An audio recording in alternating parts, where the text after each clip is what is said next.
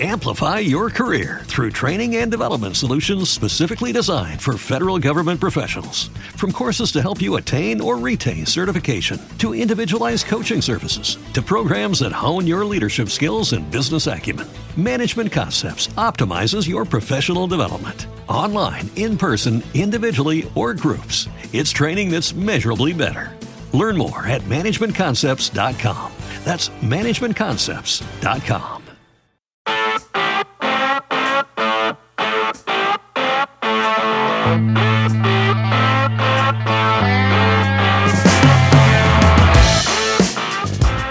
There are seven hundred fourteen days until the twenty twenty-four presidential election and forty-two days until the new Congress is sworn in. Uh, welcome to today's episode of The Mary Trump Show with the Nerd Avengers. Hi, Dahlia. Hi, Brian. Hey, Mary. Happy Thanksgiving. Okay. I'm, I'm just like not prepared for, I don't know. I still think it's April. I know, right? I well, have my morning coffee, so it's happy Thanksgiving. What is it? What does it say that Mary, in the face of being greeted with happy Thanksgiving, scoffs and rolls her eyes? Well, do we hashtag, really want to go off on that particular mood? Hashtag pumpkin spice. Shoot me. Um, well, I'm with you on that one.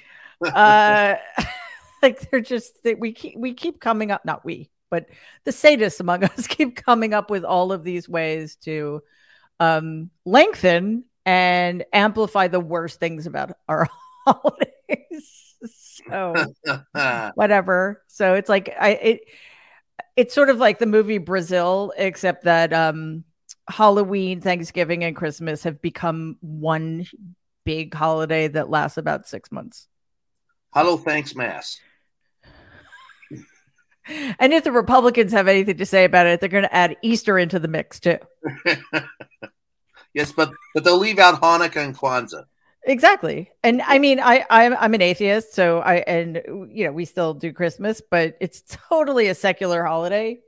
Um, yeah. So uh, Easter, however, it's, it's hard to pretend that that's not. Not a very religious holiday.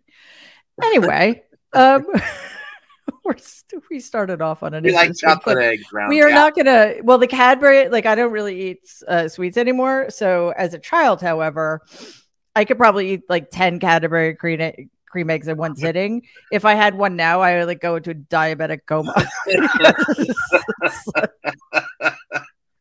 And I'm already in a bit of a coma, so I'm trying to avoid that sort of thing. Um, slow news week. So I thought we would help. Oh my goodness gracious. You know, Dahlia, um, before we started, um, you and, and our producer Simon were having a, a chat about, um, I mean, it came in the middle, but I knew what you were talking about immediately when I heard the, the, the words New York Times and leak mentioned in the same Same breath, because, uh, you know, once again, the New York Times fails us mi- miserably. Thanks, Dean Baquet. Um, I bet I, I have this this idea that Dean Baquet and Elon Musk are like best friends. But anyway, putting that aside. Um, and you were, of course, talking about uh, what is actually a very important story uh, that uh, involving not illegal, but certainly illicit and troubling access to SCOTUS that certain high profile, uh, definitely partisan uh, institutions and people have to certain justices on the Supreme Court. Uh, and again, it was framed as an issue about leaks. So can you help walk us through, one, why that framing is dangerously misguided, and two, the real importance of that particular story, especially as it relates to uh, the absolute freak out that the John Roberts, Alito, Thomas Supreme Court had about the actual leak that occurred before the Dobbs decision came down. And and hi, Jen. You're muted. Happy yeah. Thanksgiving, Jen. That's okay, Dahlia. Okay, one. After how many years? Okay, sorry. I decided that's to okay. show up a little late. Uh, I, I, that's okay. It's it. I, I will give you a demerit offline. Go ahead, Dahlia. That sounds very uh, interesting and juicy. Cool. Well, it's not. Dahlia, so all I you. guess uh, the the short, long version is that this was a, a piece that dropped Saturday morning in the New York Times. Uh, Wait, really, that was the other thing. Like Saturday morning, really? Okay. Yeah, uh, and you know, really deeply reported, but framed as a story about a sort of second leak uh, at the Supreme Court. Framed as a story about how, as you just said, Mary, you know, after the Dobbs decision, when everyone was running around trying to figure out who the leaker was, by the way, that investigation still ongoing, still no results, still no so idea weird. what's happening. Weird. Um, But somebody came forward at the time when John John Roberts purported to be interested in smoking out the leaker and said, here, I've got some information about a time that uh, allegedly Samuel Alito leaked the decision in uh, Hobby Lobby. That was the twenty fourteen huge, huge case. It was a challenge to uh, the part of the Affordable Care Act that had a contraception mandate that said that employers had to pay uh, as part of a package of just basic services and healthcare, had to pay for contraception. And as you'll recall, uh, some religious employers who were, by the way, you know, just secular stores, including Hobby Lobby, the Green family, said they would not pay it because this triggered abortions, and they won five four at the court. So this is some reporting that in twenty fourteen, just before Hobby Lobby was decided, allegedly, Justice Alito and his wife had dinner with the Wrights, who were big donors, and explained to them that this is it was going to be five four with Alito writing. The reason I say it's not really a leak story is that what gets lost in all that, whether or not, you know, Alito, I should say, has emphatically denied, interestingly, that the Wrights did anything wrong in trying to get access to him. The the um, denial was really interesting, says he he said nothing of the sort, and this is all scurrilous. But all of this kind of takes attention away from the fact that there was a years-long operation to get multi-million dollar donors to donate to the Supreme Court, the Anodyne Supreme Court Historical Society, or to uh, right. donate to this particular anti-abortion group, and they would get access. They would get access to the justices. They got to go to the Christmas parties. Uh, the Wrights had seats that were given to them by Clarence Thomas and uh, Samuel Alito. And uh, uh, they prayed together. They that was one of together. my favorite things. They prayed, but they they the, they they framed their prayers as, uh, or they, sorry, they closed their political agenda in prayers.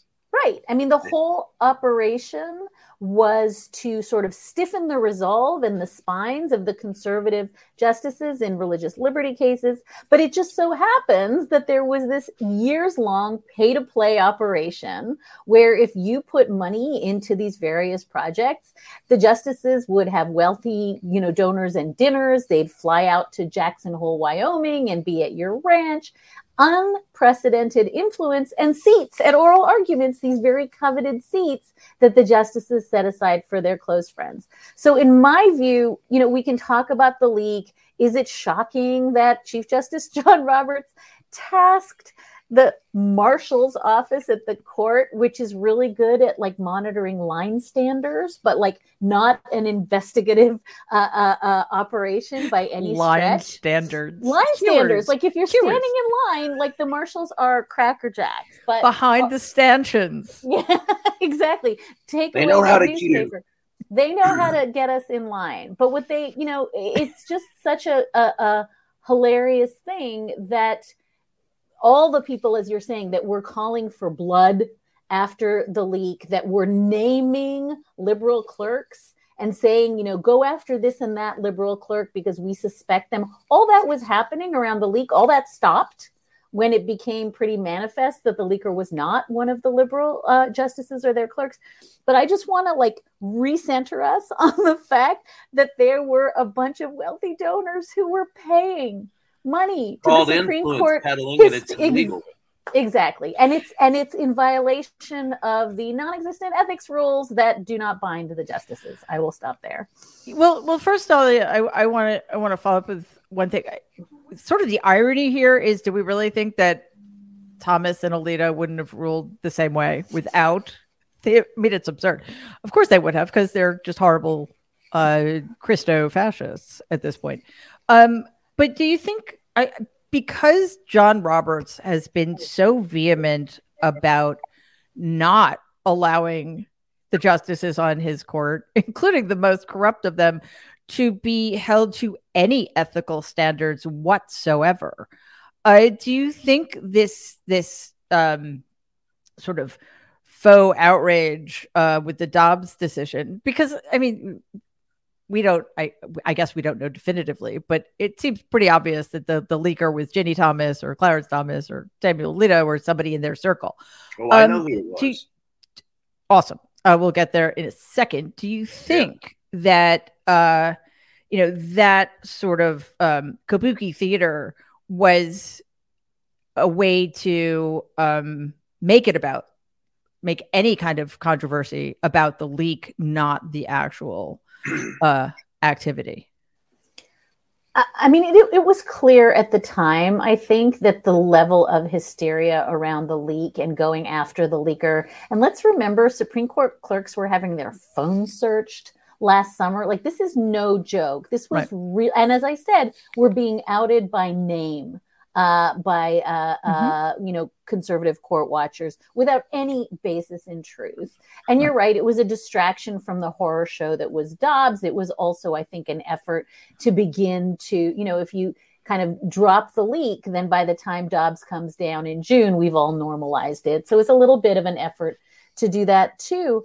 But I well, think the that, media did. Well, the so, media did, there and you, you know. Uh, w- I, I think that the single most essential thing here is your initial point, Mary, which is maybe it doesn't matter that these people were flying around to, on junkets to, with the justices and donating all this money ostensibly to a neutral historical society, but in fact, it bought them access to Christmas parties. Maybe that doesn't matter because the justices were so totally in the tank for the Green family and Hobby Lobby that it doesn't matter. And I just want to stop and think about what that means in terms of the appearance of impropriety. Like, no, it isn't improper for me to pal around with parties to the lawsuit, or as Justice Thomas would say of his wife, Ginny, it doesn't matter if my wife is actually attending rallies on the morning of January sixth or organizing uh, people to call state legislature le- legislators to set aside the electors and put in, you know, fake electors. None of that matters because I'm totally in the tank for it anyway. Like, if that's the defense, we are in big freaking trouble. And the very last thing I would say, and then I really want to hear who Brian says is the leaker, but I think the last thing is to just remember that the ethics rules at the court, which are binding on every other Article three federal judge, but not on the nine justices. The justices say they consult them, like the way you would consult the menu, or yeah. you know, the way you might yeah. consult uh, AccuWeather. So they're not binding. But let's be really clear: the rule is you avoid the appearance of impropriety, not your own feeling of it's improper. The appearance, so that litigants don't think that you're in the tank for the other side. That's the lodestar. And that is the thing that has been totally shattered now. And Justice Alito's view that it just doesn't matter because it just doesn't matter. The Wrights didn't do anything improper, or he didn't leak. That's not the problem here. Yeah. And, and listen, I, I think uh, actually that it's bullshit that they even, uh, what's that word? Wow. Uh, they don't even look at the rules, the the corrupt justices on that side of the court.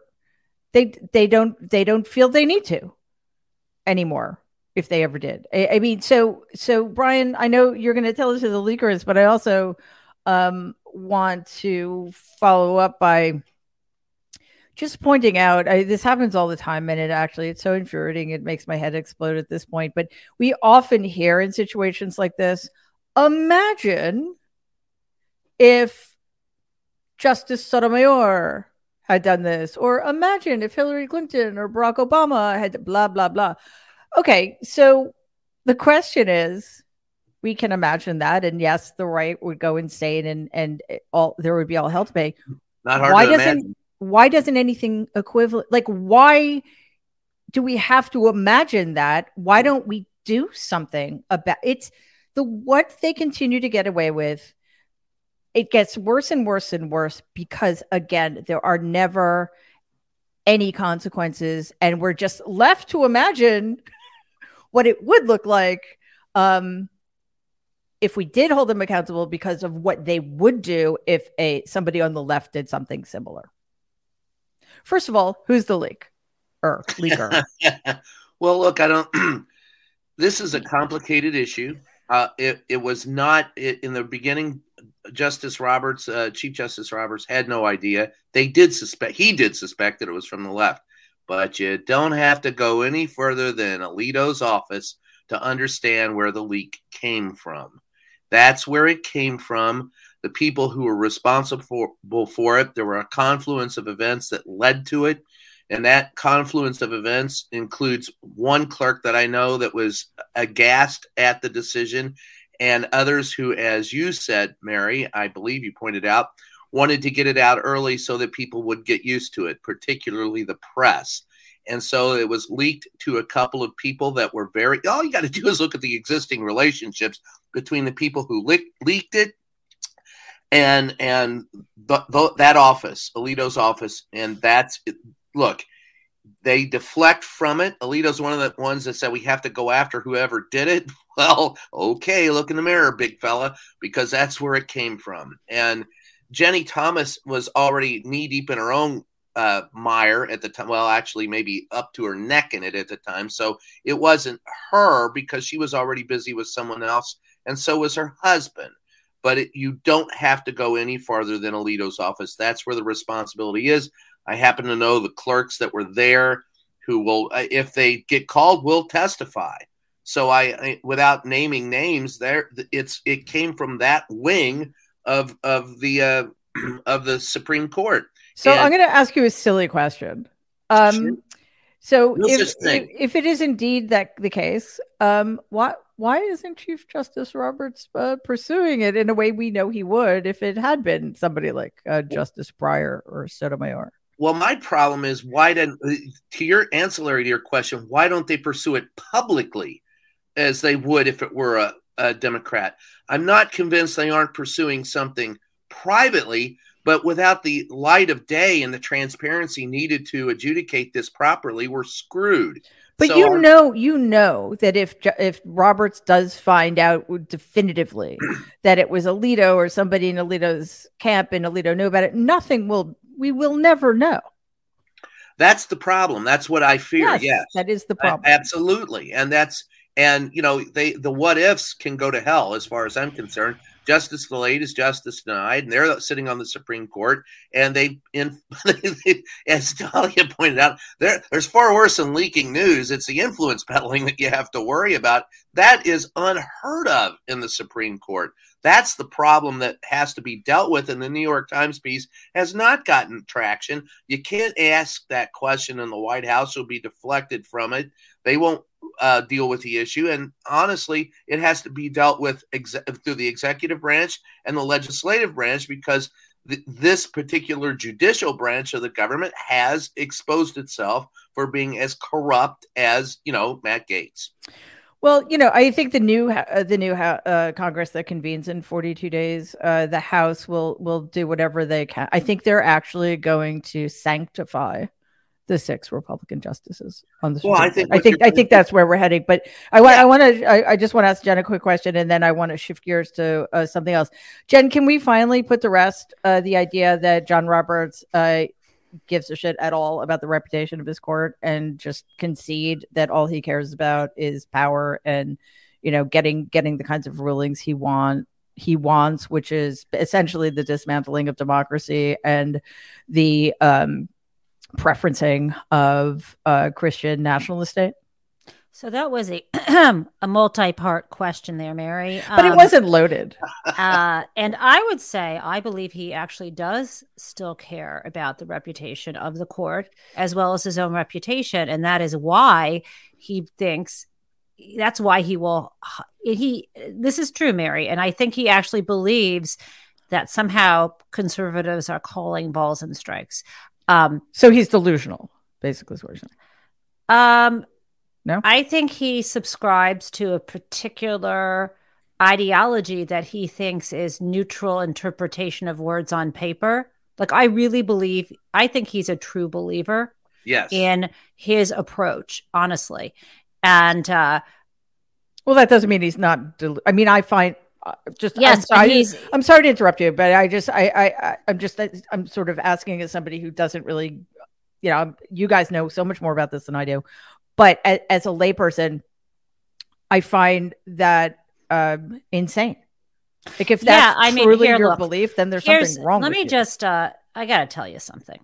Okay. I'm not one of these. You know, when I went to law school, I was skeptical about the whole project of the legal system. And in fact, I've come to become more enamored of institutions over time. I was the person who was the English major going to law school going, why do they think there's narrative closure, right? Because I was raised during the era of deconstruction going, okay, so there's oh, a decision. Okay, so it. it was very hard for me to enter into even the project of this idea that there is law. Jacques I mean, Derrida.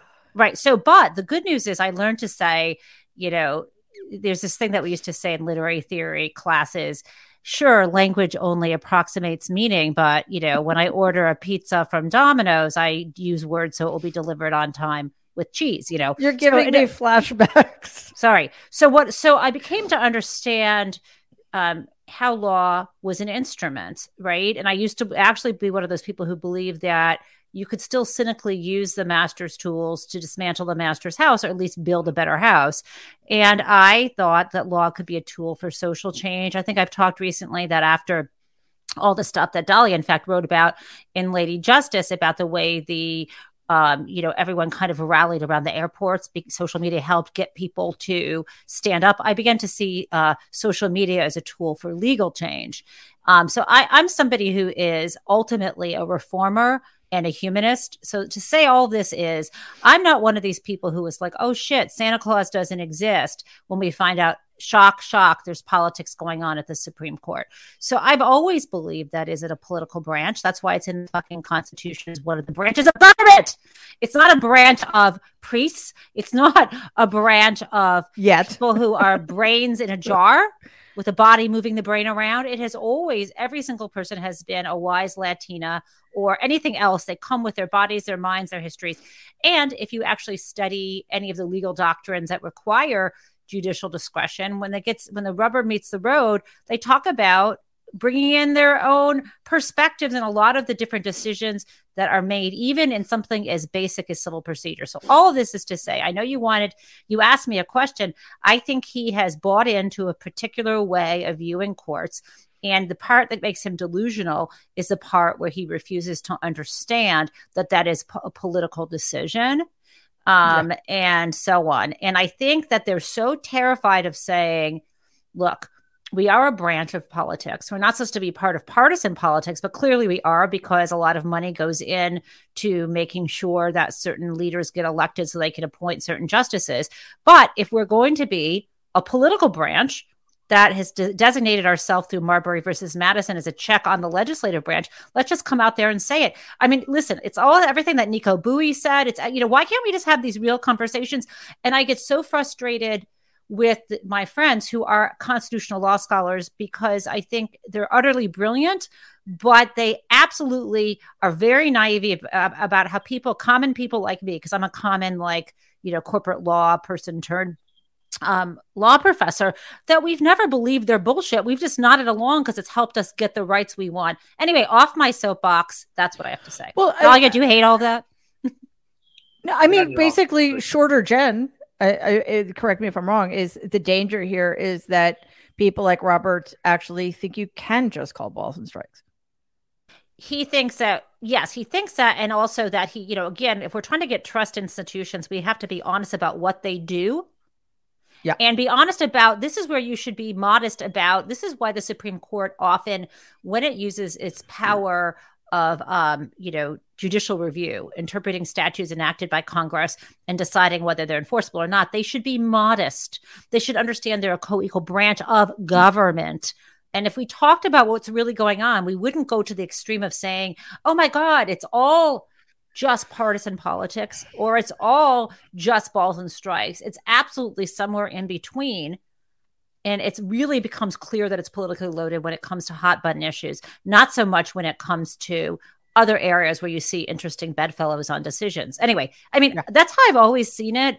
And so it's kind of like a little humorous for me, for people. It's not humorous. It's kind of like, I don't know. It's kind of, I just, it's hard for me to, and painful for me to see people say, you know, oh, there isn't a Santa Claus, because I'm like, dude, I'm Jewish. I've always known this. Same story about the court. Okay. Yes. But the, I mean, this is a, this, this is, this court will go down in history as being among the worst uh, ever. I mean, I think Dred um, and, Scott was a pretty not, fucking bad decision. I though, said too. one of. Okay, one sorry, of. sorry.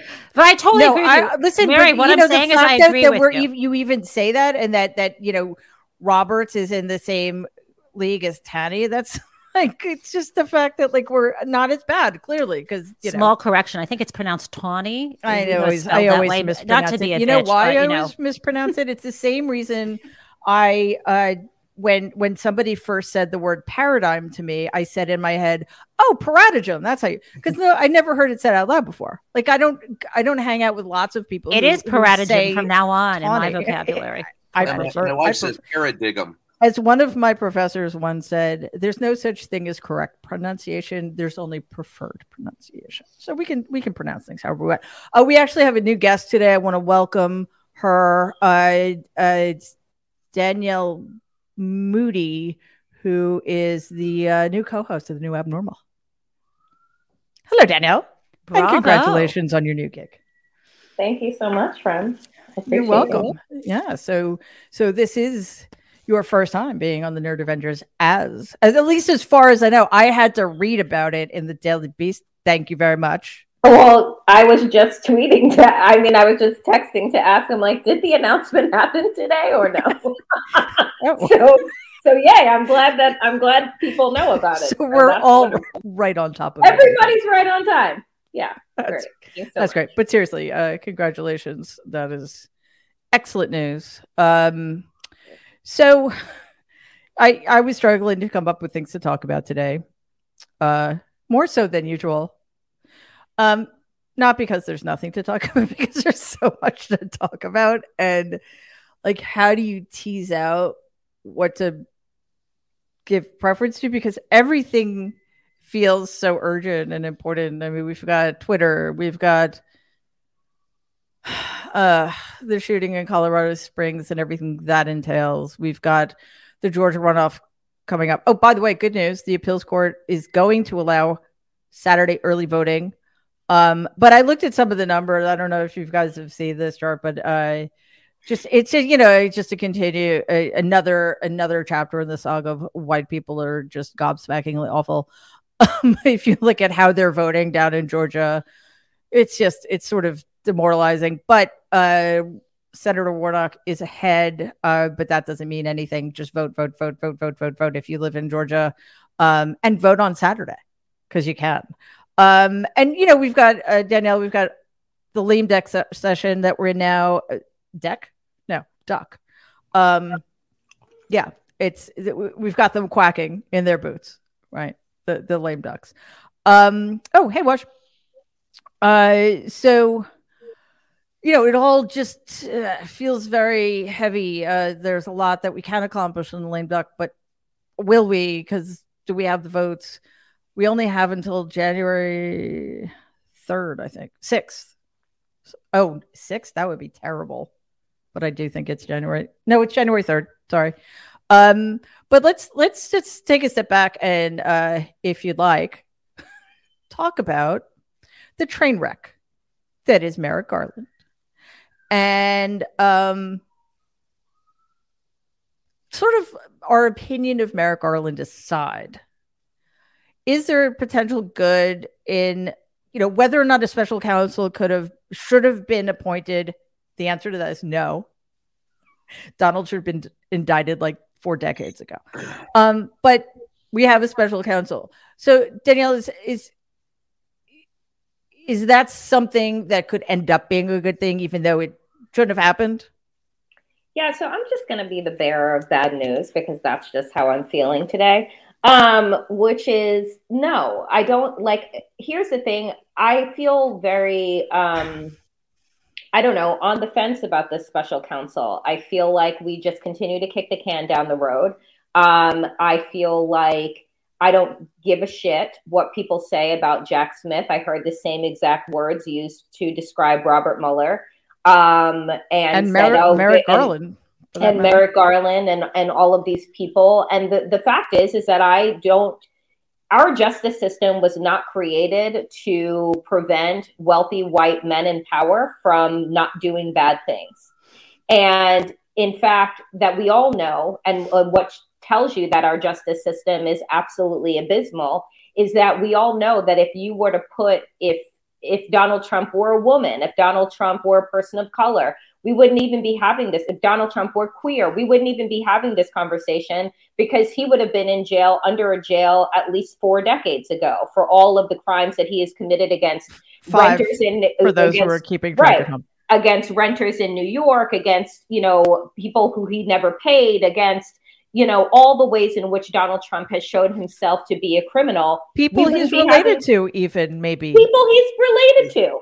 Um, so I think that what what does this what does this say? I had so many people tweet and say, um, you know, this is a good thing. We need to cross all our, our, our T's and dot our I's. And I'm saying it's been twenty-two fucking months. It's been twenty-two months of an investigation. It's been twenty-two months, and it will be a, the, the two-year anniversary of the insurrection of three thousand people breaking into the Capitol building at the behest of the President of the United States. And we're still part and parceling whether or not his tweets or whether or not his thoughts really incited violence. I mean, I just don't know how much more evidence that you need.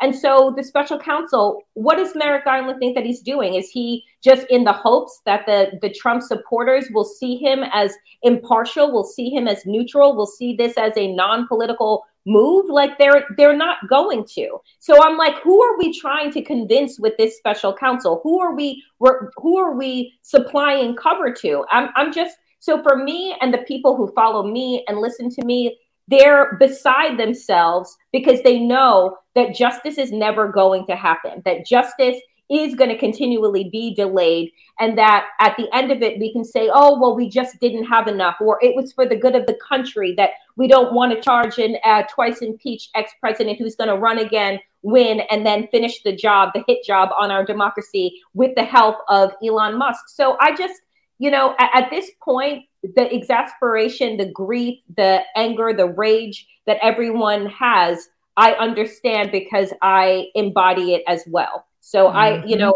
I'm not a lawyer, but by all means, tell me the ways in which this is going to make it, this is going to make all well. Can I jump in there real quick? I, I just, I just, but I, I just quickly want to um, echo that. Uh, it was a gut punch to me. Now, I'm not saying it was surprising, but it was just like Dobbs wasn't surprising. Still a gut punch. Go ahead, Brian. Okay. I don't know what evidence they have to, and, and none of us do. So to say well, that we we know a lot it, of it because we've seen it. We don't know what evidence they have. We've we know what we've seen. We don't know what evidence they have. But I am critical of justice delayed being justice denied. That being said, so I, I agree with you know the, the sentiment that this could be a delay tactic. However, when I look at it. And this has been, in, in Dahlia's, uh, and I'm sorry, Danielle, you're right. It has been ongoing for twenty-two months. When the Mueller investigation started and they appointed a special counsel, it took three min- months just to get the investigation up and running because it started from ground zero. This guy comes in not at ground zero, but twenty-two months in. The the advantage, I think, if there is an advantage, if there's if there's a positive spin on it, it's this. Merrick Garland has much more on his plate than Donald Trump. Now, Donald Trump would love to think that he's the most important thing on the planet, but running a Department of Justice is much larger than Donald Trump. So on, on any given day, Merrick Garland has a lot of decisions that he has to make, and Donald Trump is just part of it. The only advantage I can see out of this, and the one that I hope is is the reality of it, is that Smith coming in, he has one job, and his one job is to oversee the Donald Trump investigation. So while it, you already have an investigation that's been up-ramped for twenty-two months, it's ongoing. Now there's just one guy who can donate all of his time to bringing uh, Donald to justice. I do believe that there is an that this investigation will lead to an indictment of Donald Trump, and multiple indictments. I have not seen anything that would keep me from believing that. It's always harder to prosecute a crime than it is to commit a crime. All of that being said, I firmly believe that they have dotted their I's and crossed their T's to the nth degree, and there needs to be some action now, if not before now. I agree with all of that as well. I'm just trying to put a positive spin on the possibility, the yeah. very real possibility that what this means is not that it there won't be an indictment, but it could mean that there will be an indictment, and soon. You know, I, Washington, I want to get to for in a second, but Jen wrote a piece about this for Washington Monthly, and I want her to just, you know, talk about that for a second. But, you know, I I guess my my point about this is it never should have happened. Donald should have been indicted a long time ago. And, yeah, we don't know what evidence the Justice Department have. When I said we've seen a lot of evidence, what I meant was we've seen enough to to know that the guy should be indicted at the very least. So whatever they have just compounds that, right? So there's there's that aspect of it.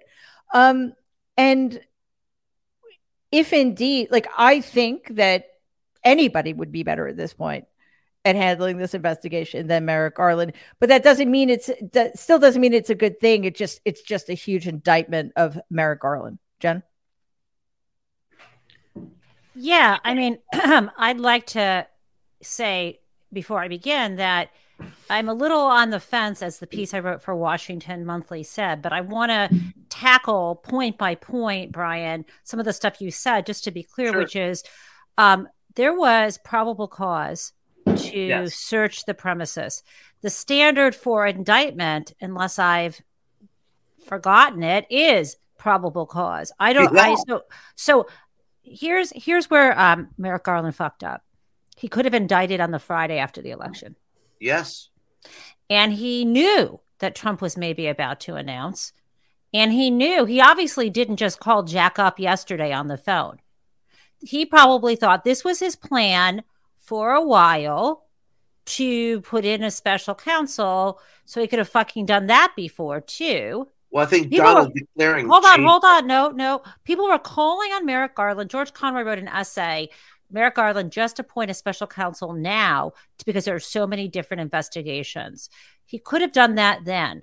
Yeah. But because he's done it now, he has basically shown that, yes, um, Donald can simply use this announcement to deflect. He should have had the special counsel separated into different topics. So that's one thing. But two, I, you know, to me, um, I'm very concerned about the choice. Um, on the one hand, we've often said, you know, echoing Jesse Eisen, Eisinger, that um, too much pro- prosecutors too often are more concerned about their track record than taking on hard cases, right? The chicken shit club. And so the thing is, Jack Smith took on a lot of hard cases. And so that's good. Um, and apparently he's not afraid of losing them. Or, I mean, well, you know, I, I can go through and talk about the major public corruption cases he not only lost, but one that his lawyers, after he left, or maybe it was his decision early on, fucked it up so bad that has basically eviscerated the main bribery law. The case against, um, and I and I wrote about this, by the way, for people who think that I'm one of these like internet trolls who's like, oh, whatever Garland does, I'm just going to find a way to criticize. I mean, I wrote about this case in Big Dirty Money, which came out in twenty fourteen. And I followed this, you know, th- th- some of this stuff for a long time. And that's the Mc- Mc- one example is the McDonnell case, the former governor of Virginia, who was indicted under a um, a, a law, uh, eighteen U S C nineteen fifty-one, which it deals with extortion of public officials, as well as this, um, as well as a uh, wire fraud statute that that would apply to him. He was not charged under the main bribery statute two oh one because he's not a a federal public official. For some unknown we- reason, the prosecution and defense stipulated that they would allow the, the courts to refer to the federal bribery statute for purposes of his conviction. It was not even in the case.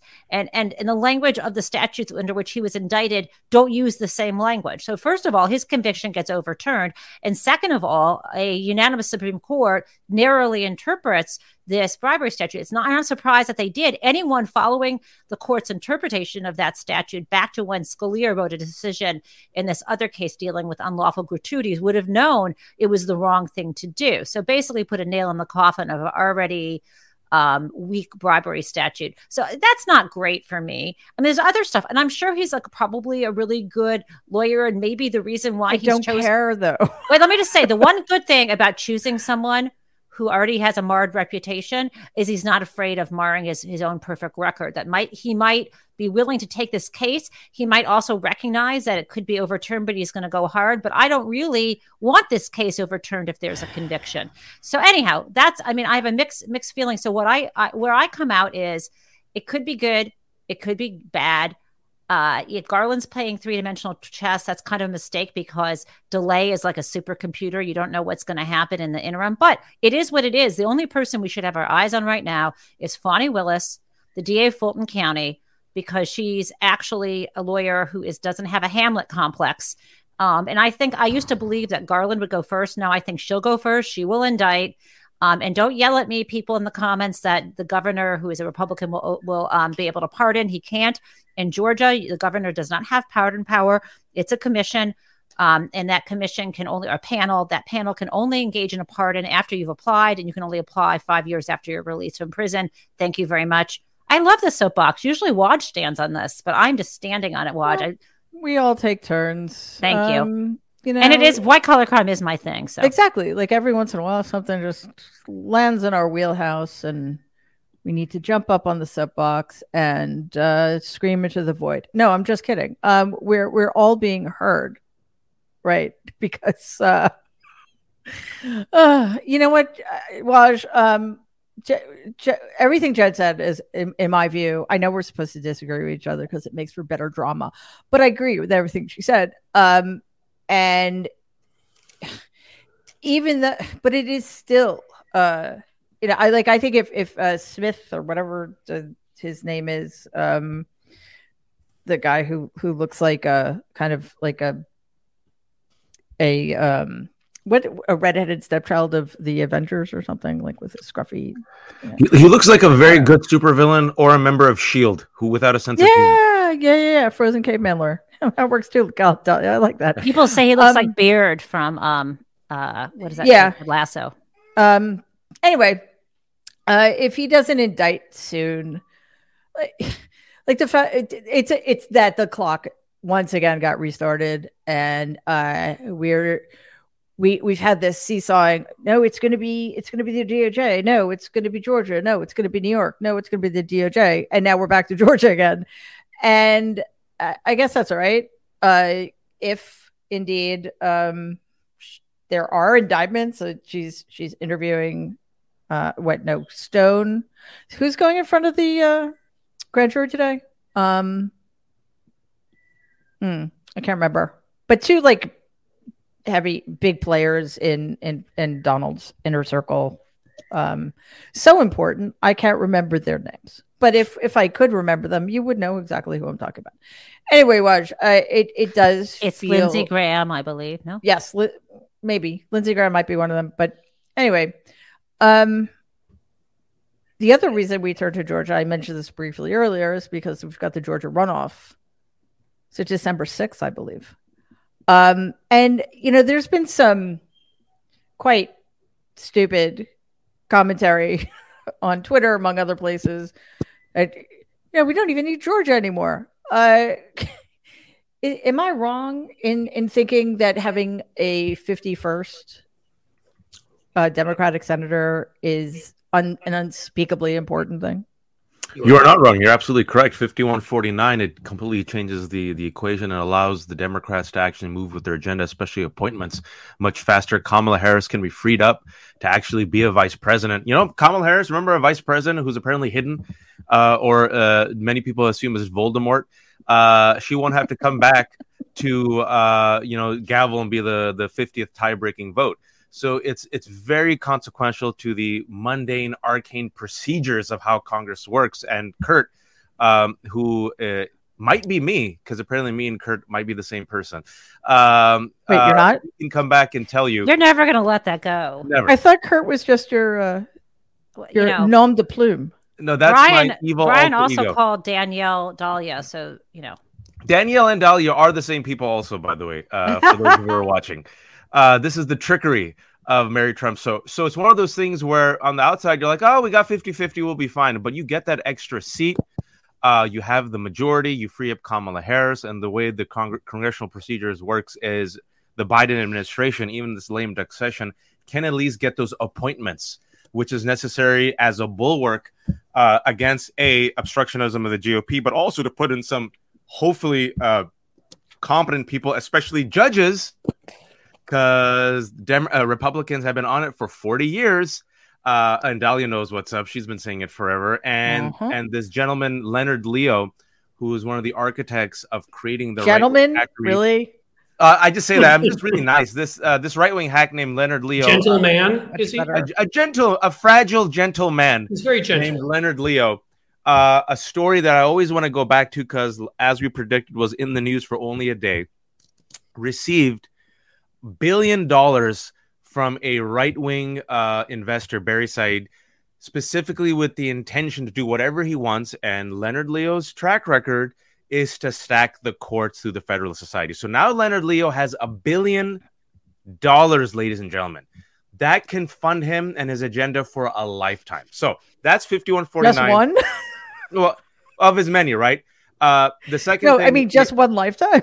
Just well, yeah, well, multiple lifetimes, right? Like, it, it, I mean, a billion dollars, of, and he's surgical, right? This is where you got to tip your hat to Republicans, is that they had a plan, they they admitted their plan, and they have affected their plan for four decades, which is how you get the Supreme Court that we have right now that just rolled back fifty years of a constitutionally protected right that allows a Clarence Thomas to exist, even though Ginny Thomas. Openly, we find out, gave fifteen thousand dollars to pro-Trump uh, you know, groups just yesterday. Openly texted Mark Meadows, invited John Eastman, the, the coup attorney. Openly just said last month, remember that, when uh, uh, the Democrats said, yeah, behind closed doors, she says the election was stolen. I mean, I could go on and on and on. And it goes back to your second point of why some of us, especially those, I think, who are on the wrong side of privilege, those who are black, brown, Muslim, poor white folks, the reason why we have been skeptical that justice will come down from the heavens against Donald Trump is because we have existed in this country called United States of America, where there's two standards of justice. And you do not have to be a lawyer. I'm a recovering unfrozen caveman attorney, but you do not have to be a recovering unfrozen caveman like me to just use your, your ears and your eyes and say like, huh, if, if a, if a person takes highly classified documents Uh, that threaten our national security and lies about it to the F B I, don't they go to jail? If a person uh, gives hush money to Stormy Daniels and engages in camp- campaign finance fraud, don't they go to jail? If a person incites a violent coup against our election and our democracy, and a whole bunch of that mob comes and kills five people, don't you don't you uh, go to jail? If I'm, I'm just on, talking hey, crazy again, I'm so sorry. I'm, I'm a crazy. I'm a crazy brown man.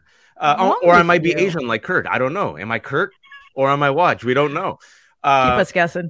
Keep us guessing. Or even Georgia, right? Uh, like if you're if you got me on tape, literally committing voter fraud and telling someone to find the votes, and I have to go back to New York where we remember that the prosecutor punted the case, and now they're finally saying, you know what, we might have evidence. And then Weiselberg, this is separate from Weiselberg because Weiselberg apparently admits openly, yeah, I was committing fraud, and so this was happening under our eyes, openly and flagrantly for two decades. Mary has been knowing about this. She wrote a book about this, about her corrupt uncle. And I don't think this man will spend a day in jail. So I agree with Brian. He'll get indicted. He will not spend a when? day in jail. Inshallah. This will be the inshallah of prosecution. One day, maybe. inshallah, he will get indicted. But it's one of those situations where First I think he right will thing. die tweeting on his toilet in Mar-a-Lago. Uh, he's not going to spend a day in jail. And what's happening with Mueller and with Garland and even with Smith, and I even heard this with Barr, there was a there was an individual I won't name because he was wrong about it, even though he's right about a lot.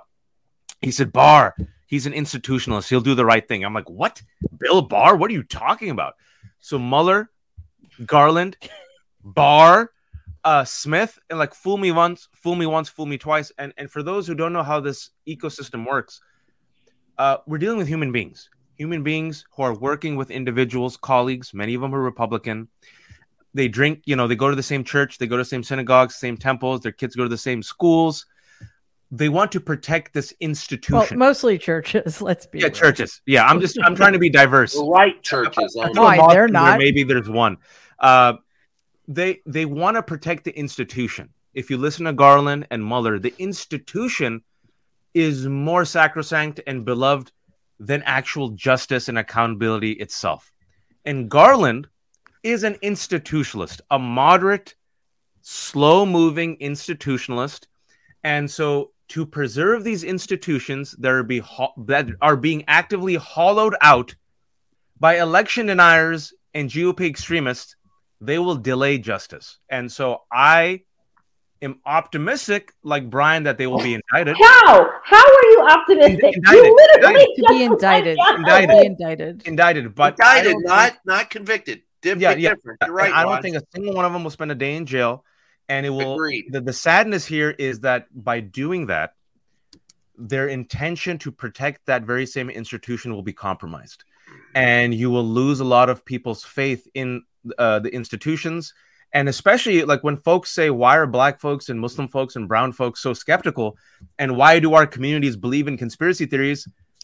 Because we have seen what happens to our communities, and we've seen delayed justice. And and and the last thing I'll say is, if you think there isn't a double standard, and Dahlia and I have always mentioned this, and now more and more people are talking about it, and dictionary dot com tweeted it yesterday, stochastic terrorism, the open terrorism nurtured and flamed by the G O P against L G B T Q folks, law enforcement, election uh, officials, Democrats like Paul Pelosi and Nancy Pelosi, Republicans.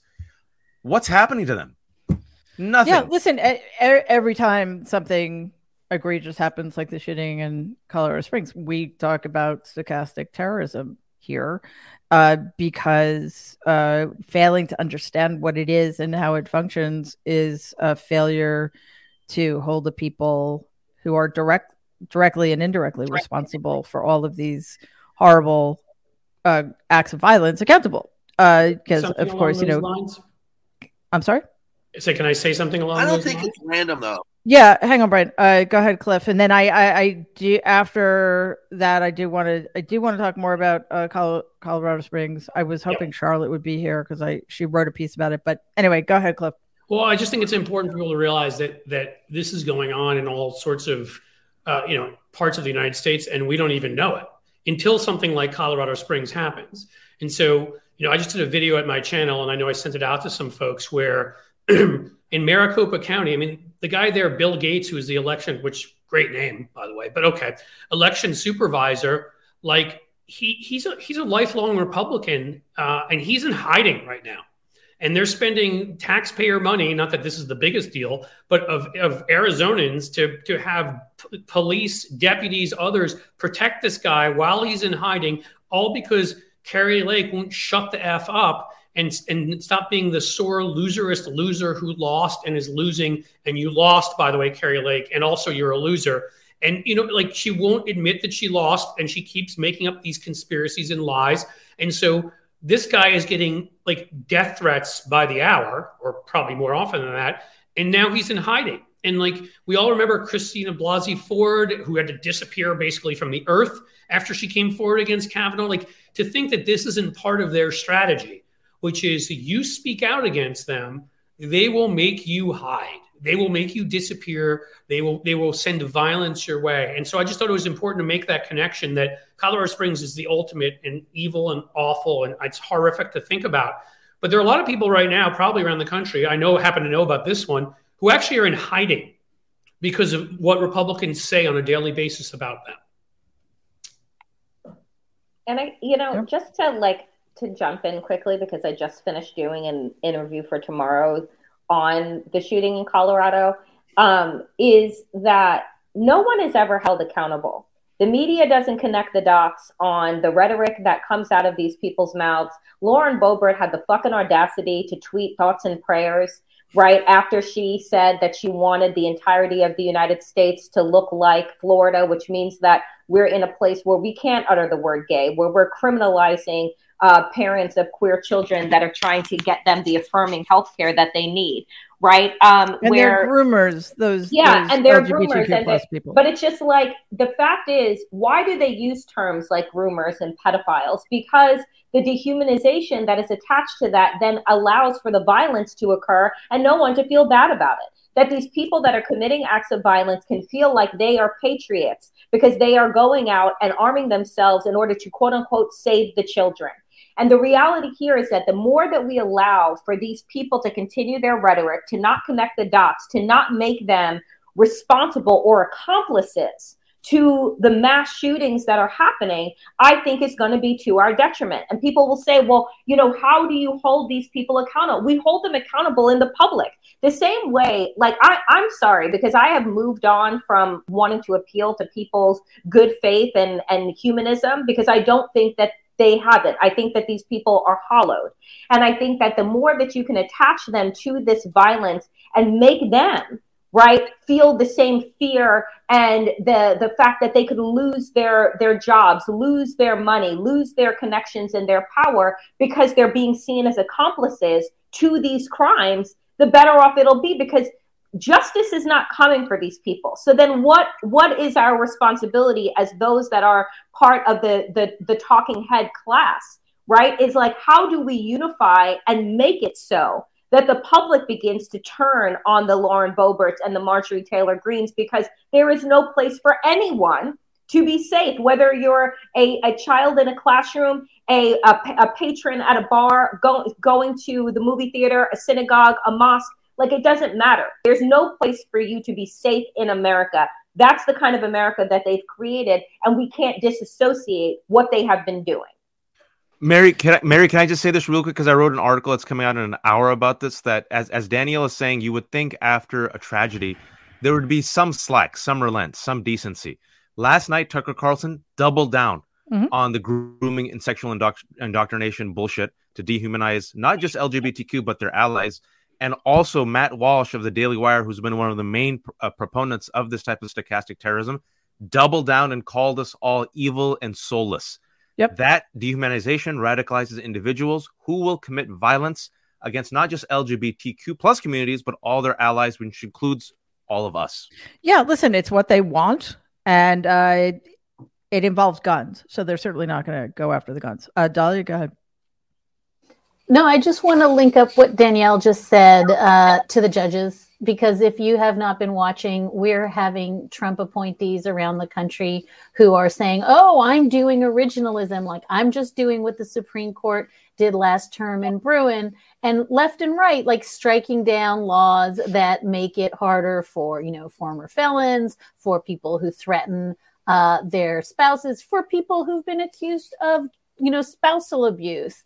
Uh, you know, we've got a, a, a Trump judge saying there's no originalist argument against taking guns into shelters for battered women. So there's clearly there can be no laws about that. So I just want to connect what Danielle just said and what's being said here, which is if you are for arming people without any kind of concern or regard for where they go, what they've done, what they are going to do, and you think every one of them that gets a gun is a holy act of originalism, you are just going to get more and more and more of this. And the difference, if you want to what side, you know, two sides this thing, is that one side is going to have more and more and more and more guns.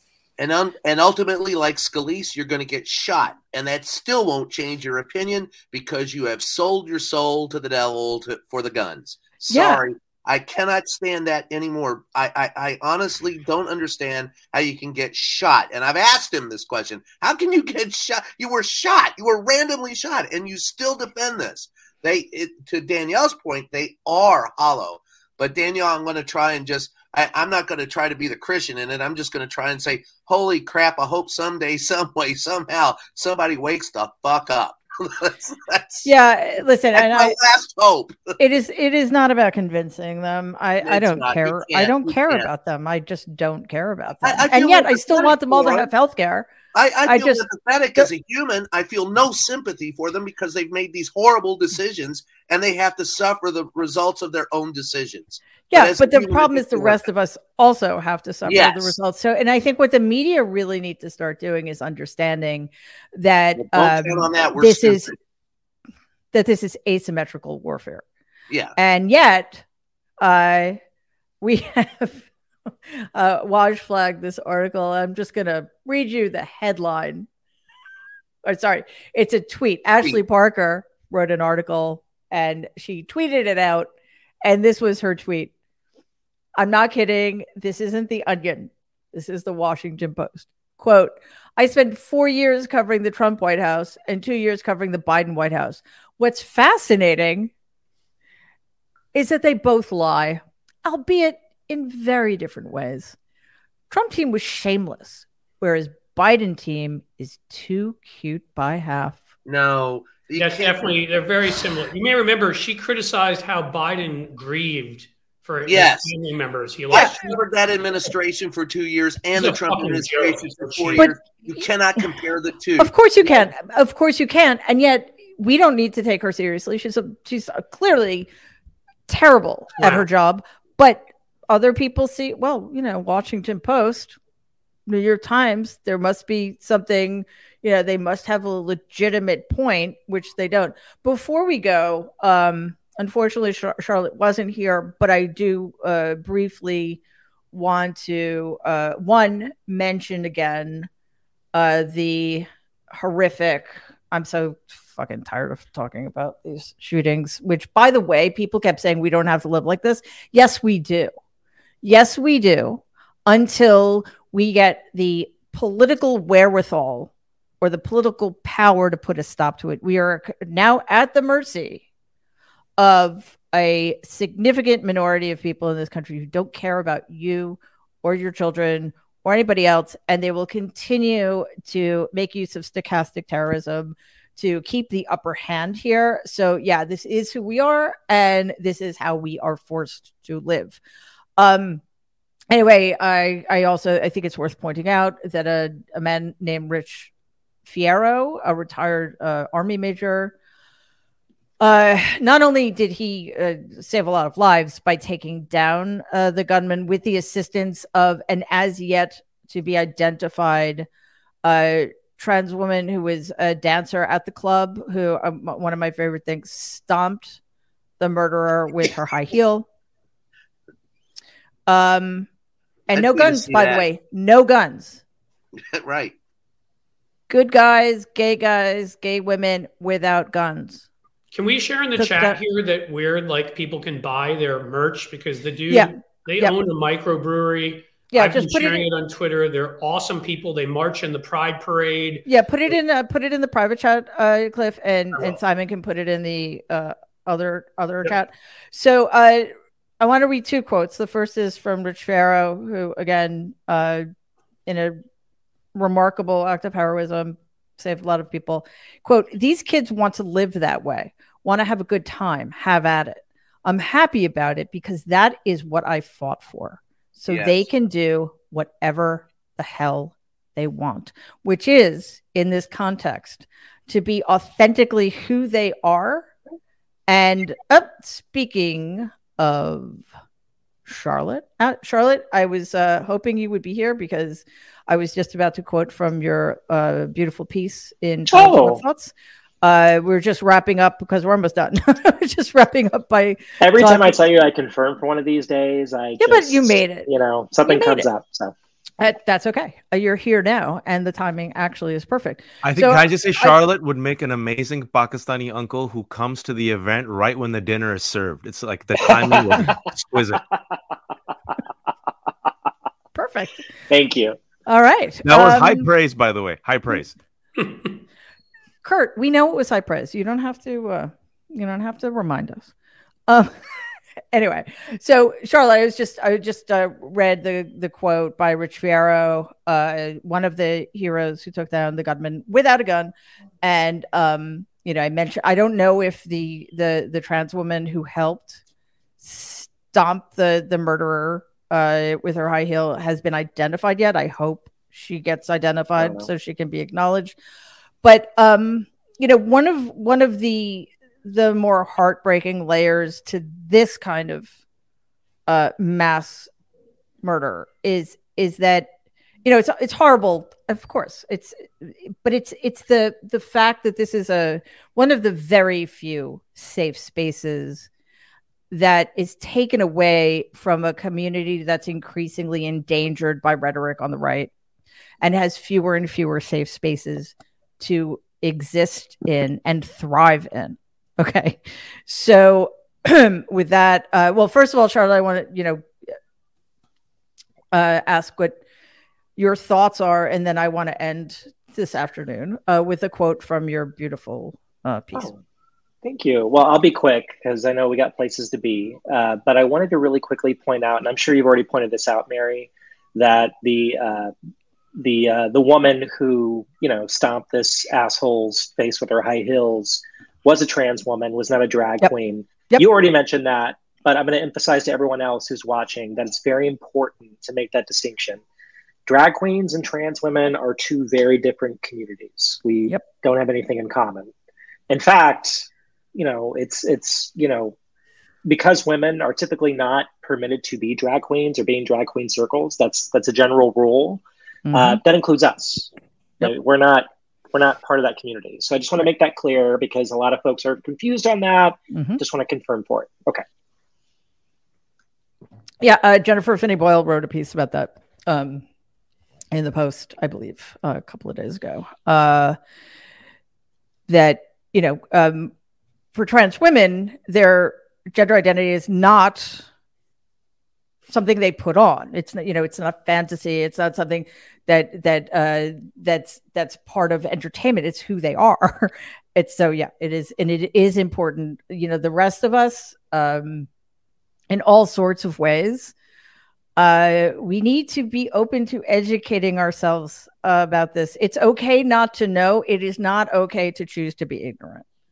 Um, so with that, I I just wanted to read the last bit of Charlotte's piece. Everybody should go check out uh, her Substack, Charlotte's Web Thoughts. Uh, quote, "The shooting could have been so much worse, and I know we're all grateful it wasn't, due entirely to the heroism of patrons who overtook the gunman. But I guarantee you that millions of L G B T Q people around the country are going to be more on edge moving forward, knowing there's always a chance some hateful bigot, motivated by the onslaught of violent anti-L G B T Q rhetoric from conservative politicians and charlatans in recent years, could show up to our spaces and open fire. That is terrifying. And people who are not L G B T Q need to understand that. We need you to understand that." So, Charlotte, thank you for that. Um, Where's the piece so I can... I... Charlotte's Web Thoughts. I, I mean, I think if you just oh, Google Web- Charlotte okay, Clymer Substack, Substack okay. that yes. also will take you there. Got it. Um, anyway, excuse me, Charlotte. I'm Char- glad you Charlotte, can... if you put in the link, Simon can then put the link in. Oh, yeah. There. Great. Yes. Oh, wow. Done. Right on it. Thank you. Um, okay, so that is it for today. Thank you. Thank of course, you, by the all way, Mary. It was for... very sweet of you. No, thank you for writing it. Uh, thank you for being here. Happy, Happy Thanksgiving. Thanksgiving, I guess. Yes. Just kidding. Oh my goodness. Okay, so Charlotte Clymer, Brian Karem, Danielle Moodie, and congratulations again, Danielle, the new on the new gig uh, at the New Abnormal. Waj, you have something to say? Mary, what's happening on December nineteenth? Oh, you who are so good oh, at promoting I, yourself. I do that after. Oh, okay, good, up, good, good, good, good. I just had little faith. That's no, no, no, no, I'm no. Getting, we do it twice because we're up. Here. No, Waj okay. and I want you to do it now because we can't. Okay. Kira, why don't you kick us off? So before I finish thanking the rest of the nerds, uh, just a reminder that on December ninth, December nineteenth, twenty twenty-two, by the way, so in like a month, Uh, Waj, Jen, and I are going to be live on stage at Dynasty Typewriter in Los Angeles for the very first of what we hope will be many, many uh, live on stage versions of the Mary Trump Show Nerd Avengers with a rotating cast and local special guests wherever we go. You know, hopefully it will be coming to a town or city near you. Uh, so please check that out again. It's uh, We'll have the link in the show notes, and we'll put the link in the uh, comment section as well. So uh, hopefully, if you're local out there, we will see you. And um, maybe Kurt will show up just to confuse things. Is it Kurt? Is it Waj? You won't know if they're both on stage. Waj, Waj, what are you wearing? Have you decided? Because I've I've vacillated on this.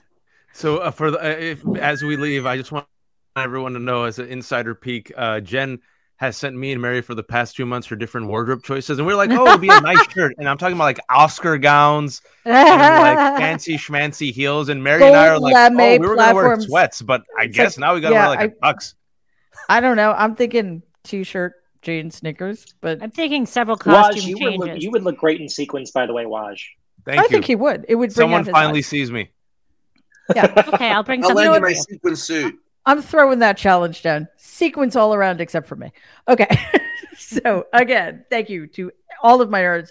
Uh, Charlotte, Danielle, Brian, Wajahat Ali, Cliff Schechter, Danielle Lithwick. What is wrong with me? You need a good Thanksgiving.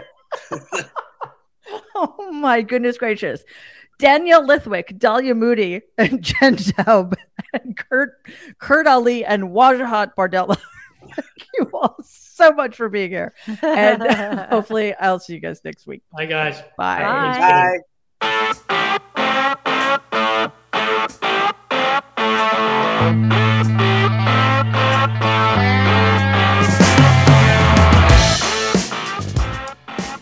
Thank you all so much for being here today. Thank you to my Nerd Avengers. Uh, it, it's so good to have them here. Um, and...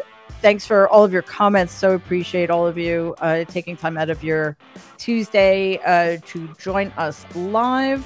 Uh, just a reminder, uh, this Thursday is Thanksgiving.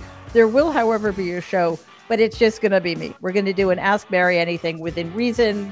Uh, that's seven o'clock Eastern, four p.m. Pacific. Uh, that's at youtube.com slash Politicon. Regular Nerd Avenger show next Tuesday, twelve p.m. Eastern, nine a.m. Pacific. And of course, you can, uh, when you're on the Politicon YouTube channel, you can subscribe to Politicon, which I highly uh, encourage you to do, or strongly encourage you to do. And while you're there, you can like the episode, you can leave a comment, and also click on the bell. There's a bell there that on the on the Politicon YouTube page that if you if you click on that bell right there, uh, you will be sure to be notified anytime a new video drops, whether it's an interview or Nerd, Nerd Avenger show or anything else. Uh, you know. I'll, an emergency session, a live stream. And if you can listen to everything uh, in podcast form on Apple or wherever you get your podcasts, please leave a five-star review. It's really crucially important for helping other people find the show. Um, and again, December nineteenth, that's a Monday at seven thirty p.m. Pacific time.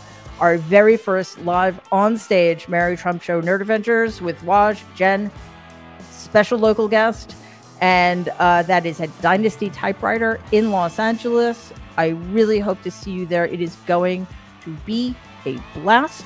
Um, and uh, hopefully I'll see you guys on Thursday. Get your questions ready. Um, thank you again so much for being here. In the meantime, please stay safe and be kind.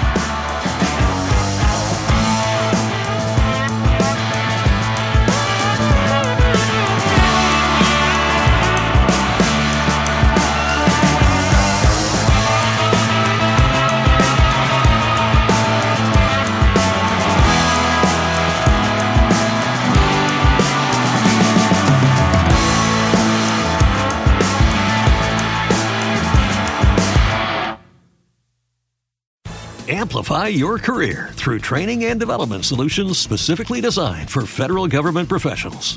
From courses to help you attain or retain certification, to individualized coaching services, to programs that hone your leadership skills and business acumen, Management Concepts optimizes your professional development. Online, in person, individually, or groups, it's training that's measurably better. Learn more at management concepts dot com. That's management concepts dot com.